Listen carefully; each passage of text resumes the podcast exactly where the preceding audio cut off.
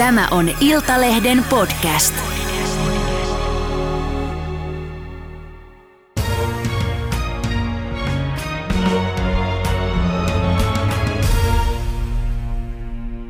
Tervetuloa vankilalääkäriin ja päihdelääketieteeseen pätevöityvä Atte Virolainen. Kiitos kutsusta. Kiva, kun olet täällä. Hei, sä oot aikamoinen poikkeus lääkäreiden keskuudessa. Ensinnäkin sen takia, että sä oot lukion käymätön lähihoitaja, sit sä oot työskennellyt portsarina ja vartijana, ja sit sä kouluttaudut polimie- po- polimieheksi, palomieheksi ja sairaankuljettajaksi, ja sitten vasta lääkäriksi. Mutta sä oot lääkäri, jonka TikTok-valistusvideot nuorille kerää kuukaudessa noin miljoona katselua. On semmoinenkin kuukausi ollut, että kolme miljoonaa. Kyllä. Useampi on epäillyt, että oletko sä valelääkäri? Oletko sä lääkäri ollenkaan? Niin mitä sä vastaat? Joo, mä hiljattain itse asiassa tein TikTokiin videon siitä, että julkiterhikistä voi tarkistaa nimellä, että tota, kellä on lääkärin oikeudet ja kellä ei. Ja minulla nyt, ne nyt sitten löytyy kuitenkin. Mm. Mm. Mutta minkä takia sä hakeuduit vankilalääkäriksi? No mä erityispätevöidyin äh, päihdelääketieteeseen ja sitten mulla tuli semmoinen ajatus, että niin kuin elämässä yleensä, että mä mielelläni menen sitten niin sanotusti syvää päätyä, ja tässä päihdelääketieteessä syvä pääty löytyi ö, vankiterveydenhuollosta.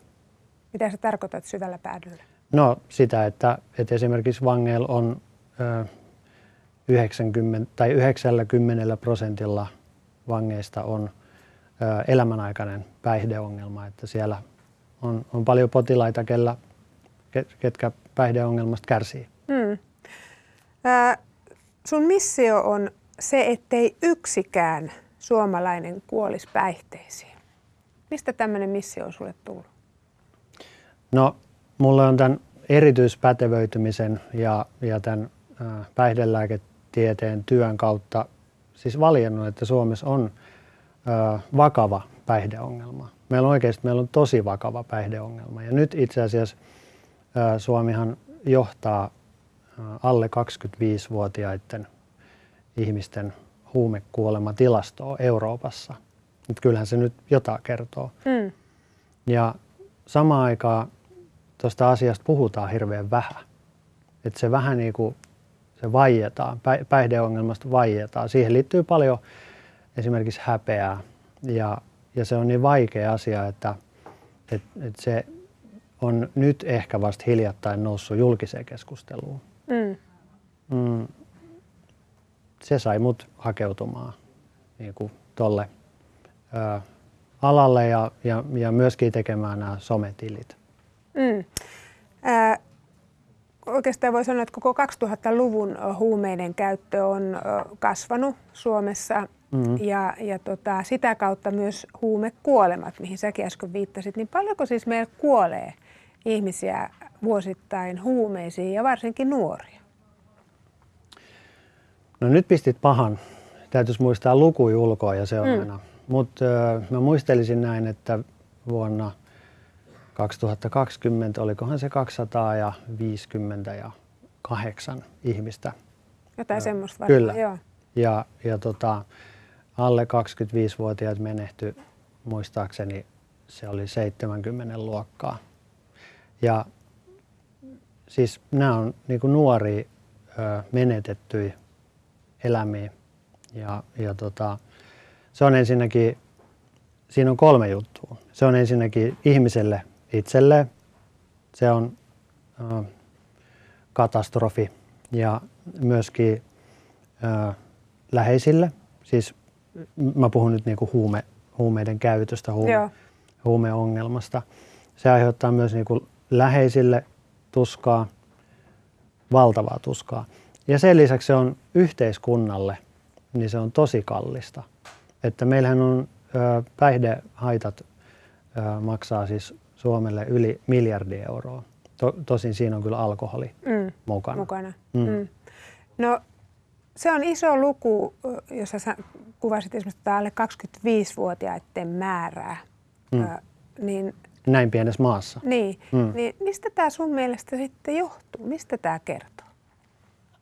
No se kertoo siitä, että niin, tarkoitatko, että minkä takia, että miksi huumeongelma on pahentunut? Sitäkö haluat? Joo, ja, ja miksi kuolee myöskin? No, no koska yksi yhdenkään pitäisi kuolla. Kyllä. No tietysti se, että huumeita käytetään enemmän. Että jos, jos, jos verrataan vaikka kymmenen vuoden takaiseen, niin, niin huumeiden käyttöhän itsessään on ollut paljon vähäisempää. Mm. Että se huumeiden käyttö on niin kuin merkittävästi lisääntynyt. Öö, ja sitten tietysti mitä enemmän meillä on ihmisiä, ketkä käyttää huumeita, niin sen en, enemmän siellä tulee sitten vahinkoja. Öö, tyypillinen öö, ihminen, kuka Suomessa kuolee huumausaineisiin, niin sehän on siis sekamyrkytys. Et siinä on useita eri keskushermostoa lamaavia aineita tai huumeita mukana. Ja sitten niiden yhteisvaikutuksesta ö, henkilö menehtyy. Mitä se tarkoittaa se yhteisvaikutus? Tuleeko siinä sydäri vai, vai mitä siinä tapahtuu? Hengitys pysähtyy. Hengitys pysähtyy. Mm, se, joo.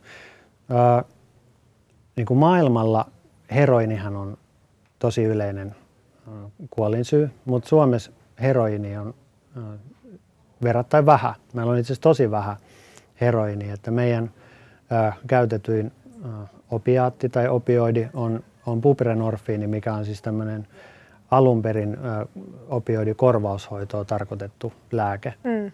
Että Suomi ja Ranska on niinku siinä semmoiset vähän poikkeukset, että, että, meillä ei, että meillä ei sitä heroinia käytetä. Mm, tää, tää buprenorfiini, eli sen salakuljetetun valmisteen nimi on Subutex, niin se Se ei aiheuta näille käyttäjille semmoista akuuttia äh, yliannostusta. Eli maailmalla siis kuollaan mm. niin, että ihminen inisoi laskimo heroinia ja heroini on opiaatti, mikä la- lamaa hengityskeskusta ja, ja henkilö kuolee välittömästi. Suomessa sitten taas kuollaan semmoiseen sekamyrkytykseen, että siinä on äh, buprenorfiinia, usein siinä on benzodiazepiineja, meidän yksi yleisimmistä katukauppa benzodiazepiineistä on tämmöinen alpratsolaami-valmiste. Ja sitten saattaa olla myöskin tämmöisiä kapapenttinoideja, mitkä on, on hermokipulääkkeitä. Nämä kaikki lamaa keskushermostoa ja ne, ne lamaa myöskin hengityskeskusta. Eli tyypillinen huumekuolema Suomessa tapahtuu siis yön aikana. Ihminen siis ö, sammuu, kaverit ehkä luulee, että se nukkuu tai sammu, mutta että sitten yön aikana henkilö menehtyy. Olisiko Nä- sitä ollut mitenkään estettävissä sitten? No sepä se. Näin ollen, ö, kun meillä on tätä käyttöhuonekeskustelua, niin, niin nämä suomalaiset yliannostukset, niin ne, niin kuin sanoin, ne ei ole akuutteja. Niin sinänsä käyttöhuoneet ei ehkäise tämmöisiä niin kuin suomalaisia yliannostuksia. Niin kuin just selitin, että mm. se tapahtuu usein yön aikana. Mutta sitten taas maailmalla, kun on käyttöhuoneita, missä, missä sitten huumeiden käyttäjät käyttää heroiinia, niin siellä pystytään sitten reagoimaan siihen tilanteeseen paremmin, koska siihen heroiiniin on vastalääke. Mm, kuulostaa äh, tota, aika dramaattiselta äh, tuommoinen tapa, että sitten se vaan yöaikana nukahdat. Voiko sitä tietää etukäteen, että nyt mä oon ottanut liikaa? Voiko sitä itse tajuta, että mulla on vaarassa nyt? No vaikea se on, vaikea se on ymmärtää, että ö, tietysti ihmiset, ketkä käyttää huumeita niin kuin päivittäin, kellä on siis mm. vakava huumeongelma, niin he, he suunnilleen tietää, niin kuin, että minkälaisia annosmääriä he kestää. Mutta sitten taas voi tulla esimerkiksi poikkeuksia. Mehän tiedetään se, että ihminen kun vapautuu vankilasta, niin kuoleman riski on ö, kohonnut ö, vuoden verran vankilasta vapautumisen jälkeen. Ja se johtuu siitä, että, että silloin kun ihminen on vankilassa ja, ja ei käytä huumeita, niin tämmöinen niin sanottu toleranssi, eli sietokyky mm. laskee. Ja Ja silleen tapahtuu esimerkiksi paljon yliannostuksia, ihan kuolemaan johtavia yliannostuksia, että ihminen vapautuu vankilasta, huumeiden käyttö taas jatkuu, mutta siellä on ne samat asetukset, ikään kuin, mm. mitkä oli silloin ennen kuin joutui vankilaan, ja sitten tulee yliannostus. Mutta tosiaan ö, käyttäjät yleensä on kohtalaisen hyvin säätelemään tätä. Sitten tietysti käy, tästä nyt tulee tämmöinen pik... mm. tästä tulee monologi, älä, älä pahastu. Mä yritän tiivistää okay. mahdollisimman hyvin. Mut sitten on tietysti semmoinen, että kun puhutaan niin kuin laittomista huumausaineista, mm. niin mehän ei voida, siis sitä konsentraatiopitoisuutta ei voi tietää, kun niitä jatketaan. Kyllä, kyllä. Ja, mm. ja, tota, ja se on aina vähän semmoista arpapeliä. Ja toinen on se, että, että aina tämä käyttäjä ei edes tiedä, että onko se sitä ainetta, mitä on ostanut, koska mm. siellä ei tule ei tu, tota, etikettiä mukana. Kyllä, kyllä. Mm. Äh, eli siinäkin on aina vaarassa, jos voit saada mitä sattuu, jotenkin riippuu mistä ostaa, mutta joka tapauksessa siinä on omat riskinsä myös siinä, kun ostat sitä, etkä tiedä mitä siellä loppupeleissä on. Viime viikolla julkaistiin T H L:n jätevesitutkimus ja se osoittaa tosiaan jälleen tämä, mistä nyt puhutaan, nyt puhutaan kokainista. Kokainin käyttö on kasvanut voimakkaasti, etenkin pääkaupunkiseudulla, mutta myös muissa Suomen eteläisissä kaupungeissa ja varmasti sitä muuallakin. Niin, äh, mikä on sitten niin kuin tämän kokainin vaikutus ja, ja riskit? Mitä sanot siitä? Äsken puhuttiin heroiinista. Mm. Joo. No kokaiini on tämmöinen, öö, jos mä saan muutaman sanan sanoa terminologiasta, mm. kun puhutaan näistä bilehuumeista Joo. tai viihdekäytöstä, niin m- mä tietysti on tosi, mä oon tosi varovainen siinä. Mä en halua niinku määritellä, että minkälaisia sanoja ihmiset saa mm. käyttää niinku vapaassa maassa, mutta että mulla tulee väistämättä semmoinen ajatus, että mm, bilehuume tai viihdekäyttö, niin siinä tulee aika semmoinen kevyt vaikutelma, eikö tule? Tulee, tulee, mm. joo joo. Että et, tämä on vähän kevyempää kamaa, että tämä on nyt tämmöistä bile-ainetta. Että jos joku sanoo esimerkiksi minulle lääkärinä, että mä mm. ö, viihdekäytän bilehuumeita, niin mä kuulen sen niin, että okei, että käytät siis huumeita ja tällä hetkellä sinun huumeiden käyttö on ö, sen verran hallinnassa, että se ei laske sun elämänlaatua. Mä kuulen sen mm. noin. Mutta siihen kokaiiniin. Kokaiini on siis ö, stimulantti, minkä ö, käyttö se on lisääntynyt viimeisen kymmenen vuoden aikana, niin kuin sanoit, niin huomattavasti. Kyllä. Ö, joskus vuonna kaksituhattayhdeksän kahdeksan, kun itse työskentelin palomies-sairaankuljettajan Helsingin pelastuslaitoksella, niin mä en siis törmännyt minun virkatehtävissä kokaiini juuri ollenkaan. Se oli tosi harvinaista. Eli se oli, se oli oikeastaan tämmöisten niinku, tosi top tier mm. pintaliito-ihmisten ö, huumausaine. Mutta nykyään kokaiini käyttää, niinku, siis asenteet sitä, se, sitä käyttöä kohtaan on lieventynyt. Ja sen lisäksi tarjonta on, on kasvanut. Mm. Mä, mä katsoin Tullin tilastoja, niin vuonna kaksituhattakaksitoista äh, Tulli takavarikoi kokaiinia yksi pilkku kolme kiloa, mutta viime vuonna sitä takavarikoitiin viisikymmentäviisi kiloa. Ja nyt hiljattain itse asiassa äh, Virosta viranomaiset sai kiinni äh, puolitoista tonnia. Kyllä. Eli, mm. eli siis se tarjonta on Se on räjähtänyt. Mm-hmm. Ja, ja silloin tietysti se vaikuttaa, hintakin on laskenut ja näin poispäin. Mm. Jätevesissä näkyy ja muuta, mutta mitä sä sanot sitten, äh, minkälaisia riskejä on, kun jos käyttää kokaiinia? Mitä haittaa siitä? No ensinnäkin kokaiinin riippuvuuspotentiaali on äärimmäisen suuri. Elikkä se on siis, siis siihen kehittyy addiktio helposti. Ja Ja varsinkin niin, että jos ihmisellä on elämässä jotain ongelmaa mm. ja, ja silloin ikään kuin löytää siitä kokaiinista semmoisen avun, että hei, tämä parantaa mun oloa. Se usein toimii tyypillisesti niin, että aluksi tuleekin parempi olo. Ja, ja tota, mä, mä tiedän esimerkiksi semmoisia tapauksia, että, että ihminen on ollut hirveän ujo. Ei oikein uskalla ottaa kontaktia vastakkaiseen tai samaan sukupuoleen mm. yöelämässä. Mutta sitten kun on käyttänyt kokaiinia, niin sehän aiheuttaa siis euforiaa ja poistaa estoja ja kohottaa, se erityisesti kohottaa itsetuntoa. Eli, eli tota, moni kokainin käyttäjä kuvailee sitä, että sen jälkeen on kuin Euroopan omistaja, että maailman itsevarmoin tyyppi. Niin jos esimerkiksi tämmöistä ujoutta aletaan hoitamaan sillä kokainilla, niin kuin mm. moni tekee, niin, niin silloin kun se riippuvuus kehittyy, niin se kehittyy vaivihkaa. Eli ihminen, kelle se riippuvuus kehittyy, niin melkein kaikki sanoo, että tämä on hanskas, tämä on hanskas, tämä on, tämä on ihan hanskas, ei mitään, mä pystyn lopettamaan milloin vaan.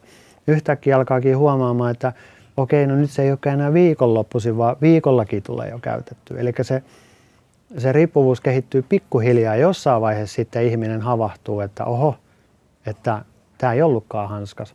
Mutta silloin usein on tapahtunut jotain merkittävää. Mm. No mitä sä sanot, äh, tuossa itsekin sanoit, että et, et kokaiinin käyttäjät, monet kannabiksen käyttäjät myöskin äh, saattaa just helposti sanoa, että että tämä on peloteltua, että ei, tämä ei ole mulle ongelma, mä käytän silloin, kun on viihteellä ja itse päätän sen ja pystyn myös hyvin lopettamaan. Niin mitä sanot siihen? Mä kuulin, että sä oot sanonut, että ei kannattaisi kokeilla ensimmäistäkään kertaa mitään huumetta. Miksi? No jos me, ö, jos me pikkusen analysoidaan, että miten päihderiippuvuus kehittyy ja mitkä on ne niin kuin faktorit, mitkä, mitkä siihen vaikuttaa. Niin ihan ensimmäisen on ö, geneettinen alttius. Eli meillä kaikilla on, on erilainen alttius kehittää riippuvuuksia. Ja sitähän ei tiedä ennen kuin kokeilee. Ja, ja tota, ö, sen takia tämmöinen päihdekasvatus on monta kertaa mennyt metsää, jos ihmisille on sanottu, että, että ensimmäinen kannabispiikki tappaa. Ja, ja siis ymmärrät pointin, että on peloteltu. Ja sitten joku näkeekin tälleen, että hei, eihän tolle nyt tapahtunutkaan mitään. Mutta se täytyy ymmärtää, että jokaisella ihmisellä on erilainen niin kuin geneettinen alttius kehittää riippuvuus, mikä on tuntematon.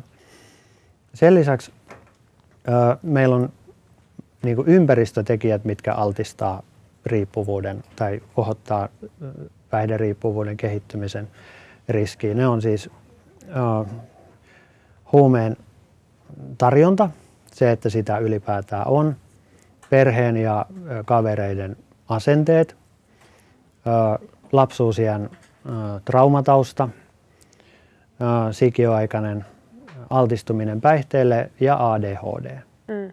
Eli tämä on niinku se, ikään kuin se kombo, miten sitten riippuvuus kehittyy. Ja, ja tota, jos on geneettinen alttius riippuvuuden kehittymiselle ja sen lisäksi vielä paljon riskitekijöitä, ja ihminen alkaakin sitten käyttämään, niin kuin, no mä lupasin, että mä en käytä tätä sanaa, mutta mm. mä nyt käytän, että alkaa viihde käyttämään. Niin silloin vai vihkaa yhtäkkiä huomaakin, että oho, nyt onkin ongelma. Niin, eli sä tarkoitat siis sitä, että voiko sitä tietää etukäteen? Ei voi. Ei voi. Tämä on siis susta se syy, että sen takia ei kannata kokeilla sitä ensimmäistäkään kertaa, jos ei kerta tiedä. Kyllä. Se on, se on oikeastaan, mä voisin, jos mä haluan pikkusen niin kuin dramatisoida tätä, niin se on, se on aikamoista niin kuin rulettia tai uhkapeliä omalla elämällään. Koska sitten, jos kehittyy voimakas riippuvuus, niin kyllähän se sitten on niin, että se päihde vie ja se vie aika kovaa. Mutta tot, totta kai eri, kun me puhutaan niinku eri huumeista, niin eri huumeilla on erilainen riippuvuuspotentiaali. Esimerkiksi mä sanoin, että kokainilla se on korkea, mm. mutta vieläkin korkeampi on ö, opioideilla. Esimerkiksi vaikka mä, mä mainitsin tästä Subutex-valmisteesta, niin se on kyllä semmoinen, että siihen jää melkein kaikki kehittää tosi nopeasti voimakkaan riippuvuuden. Mitä tarkoittaa tosi nopeasti? No ihan siis muutamien käyttökertojen jälkeen. Voi olla jopa ensimmäisen, ensimmäisen käyttökerran. No usein kyllä itse asiassa Subutexin käyttäjillä ensimmäisen käyttökerran kohdalla tulee voimakasta pahoinvointia ja oksentelee, mutta mm. että sitten tulee se euforia ja ja, ja riippuvuus. Mm. Muutama sana kannabiksesta. Mm. Suomessakin käydään aika ajoin keskustelua siitä, että pitäisikö kannabis laillistaa. Ja kannabiksen käyttäjältä kuulee sitä, että tota, ei ole ongelmaa, ei aiheuta mitään ongelmia ja itse asiassa alkoholi on paljon pahempi myrkky kuin kannabis. Mitä vastaat tähän? No, tämä menee ehkä vähän nyt niin kuin politiikan puolelle ja, ja tota, tämmöisissä kysymyksissä pitää olla aina tietysti varovainen, koska mä en ole poliitikko, mm. mutta että minä itse ajattelen niin, että ö, kaikki lainsäädännölliset uudistukset, mitä tehdään, niin ne täytyy perustua kyllä sit niinku tosi tiukkaa harkintaa. Että on tietysti totta, että et, ö, asenteet kannabista kohtaa, niin ne on koko ajan liudentuneet. Et jos me katsotaan vaikka T H L:n tilastoja, tämmöisiä ö, syntymäkohorttikyselyitä, niin tuhatyhdeksänsataaviisikymmentäluvulla syntyneistä niin kahdeksan prosenttia on, tai oli, on kokeillut kannabista. Mutta kahdeksankymmentäluvulla syntyneistä niin se oli muistaakseni neljäkymmentäkaksi prosenttia. Eli melkein puolet. Mm. Niin minun ennustus on se, että kun mennään yhdeksänkymmentäluvulle ja, ja sitten kaksituhattaluvulle syntyneihin myöhemmin, niin se luku tulee koko ajan niin kuin kasvamaan. Mm. Mikä sun näkemys on siitä lääkärinä, että pitäisikö, onko se väliä, onko se laillistettu vai ei? Nyt sitä ei ole laillistettu. No, lääkärinä minun näkemys on se, että me ei kaivata uutta päihdettä, mikä sitten aiheuttaisi ongelmia. Eli minä en ole kannabiksen laillistuksen kannalla. Mm. Mitkä on ne haitat sitten kannabiksen käytöstä? Usein kuulee puhuttavan muun muassa, että joutuu psykoosiin. Mm, se pitää ihan paikkansa. Tietysti siinä on semmoinen, että, että sille psykoosille tutkimus, tutkimustiedon mukaan pitää olla alttius. Että varsinkin jos suvussa on, on tota, psykoosisairauksia, niin silloin, tai jos, tai jos henkilö itse mm. on, on joskus sairastanut psykoosisairauden, niin silloin, silloin riski kannabispsykoosin kehittymiselle on suuri. Sen lisäksi me tiedetään, että kannabis vaikuttaa nuorten aivojen kehittymiseen. Eli erityisen haitallista kannabiksen käytön aloittaminen näyttäisi olevan silloin, kun aivot on vielä kehittymässä. Me tiedetään se, että aivot kehittyy kaksikymmentäviisivuotiaaksi asti. Mm. Tää... Mutta samalla lailla haitallisesti alkoholikin vaikuttaa nuorten aivojen kehittymiseen. Se on totta. Ja niin kuin sanoin, niin näähän on loppuviimein poliittisia päätöksiä. Jos alkoholi keksittäisiin nyt, mm. niin se menisi bännilistalle saman tien. Mm. No, sano se, että miten tuommoisesta päihderiippuvuudesta, äh, itsekään haluan käyttää sanaa lievempi tai, tai vaikeampi, mutta joka tapauksessa jos kokee, että se on ongelma, se on läheiselle ongelma, se on itselle ongelma, niin miten siitä sitten voi päästä irti? Auttaako kotikonstit vai onko yleensä järeämmät keinot sitten otettava käyttöön ja mitä ne on? No, se riippuu siitä, että kuinka pitkälle se päihderiippuvuus on edennyt. Että ö, jos, jos se on päivittäistä se päihteiden käyttö, ja se tietysti riippuu, että mikä, mikä, mikä huume tai mikä päihde on kyseessä. Mm. Et, et jos se on, niin kuin sanoin, buprenorfiini, tämä Subutex, niin silloin kotikonstit ei todennäköisesti auta. Et silloin tarvitaan ihan laitosmuotoinen ö, katko. Mm. Mm, jos tarvitaan niin kuin apua, niin apuahan on tarjolla. Se esimerkiksi lähtee vaikka terveyskeskuksen kautta. Siellä on, terveyskeskuksissa on päihdekoordinaattoreita, ketkä sitten tarvittaessa voi ö, hommata esimerkiksi vaikka katkopaikkaa. Mutta nyt kun ö, puhutaan tästä hoidosta, niin mä oon itse huomannut semmoisen, että ö, eri kunnissa, koska kunta sen hoidon mm. maksaa, niin ihmiset on Suomessa tosi niin kuin eriarvoisessa asemassa. Öö, mä nyt en tietenkään ala nimeämään mm. kuntia, mutta mä sanon, että, että eri, eri kunnissa on tosi erilainen suhtautuminen ensinnäkin, öö, että et miten päihderiippuvaisia hoidetaan, koska kyse on loppuviimein niin kuin rahasta. Mm. Niin, paljonhan me ollaan saatu lukea siitä, että ei pääse tarpeeksi ajoissa hoitoon. Mm. Sano nyt vielä tähän, että miten sit näitä kuolemia voitaisiin estää? Joo. Se on se missio, niin miten me voitaisiin estää nämä kuolemat?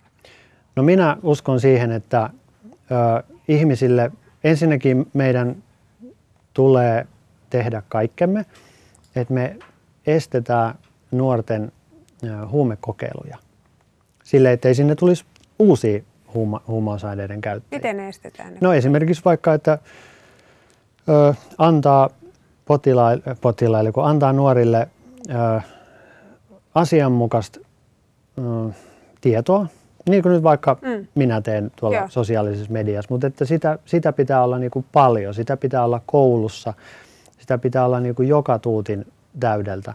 Ei semmoista, että pelotellaan, mm. vaan että asiallista tietoa.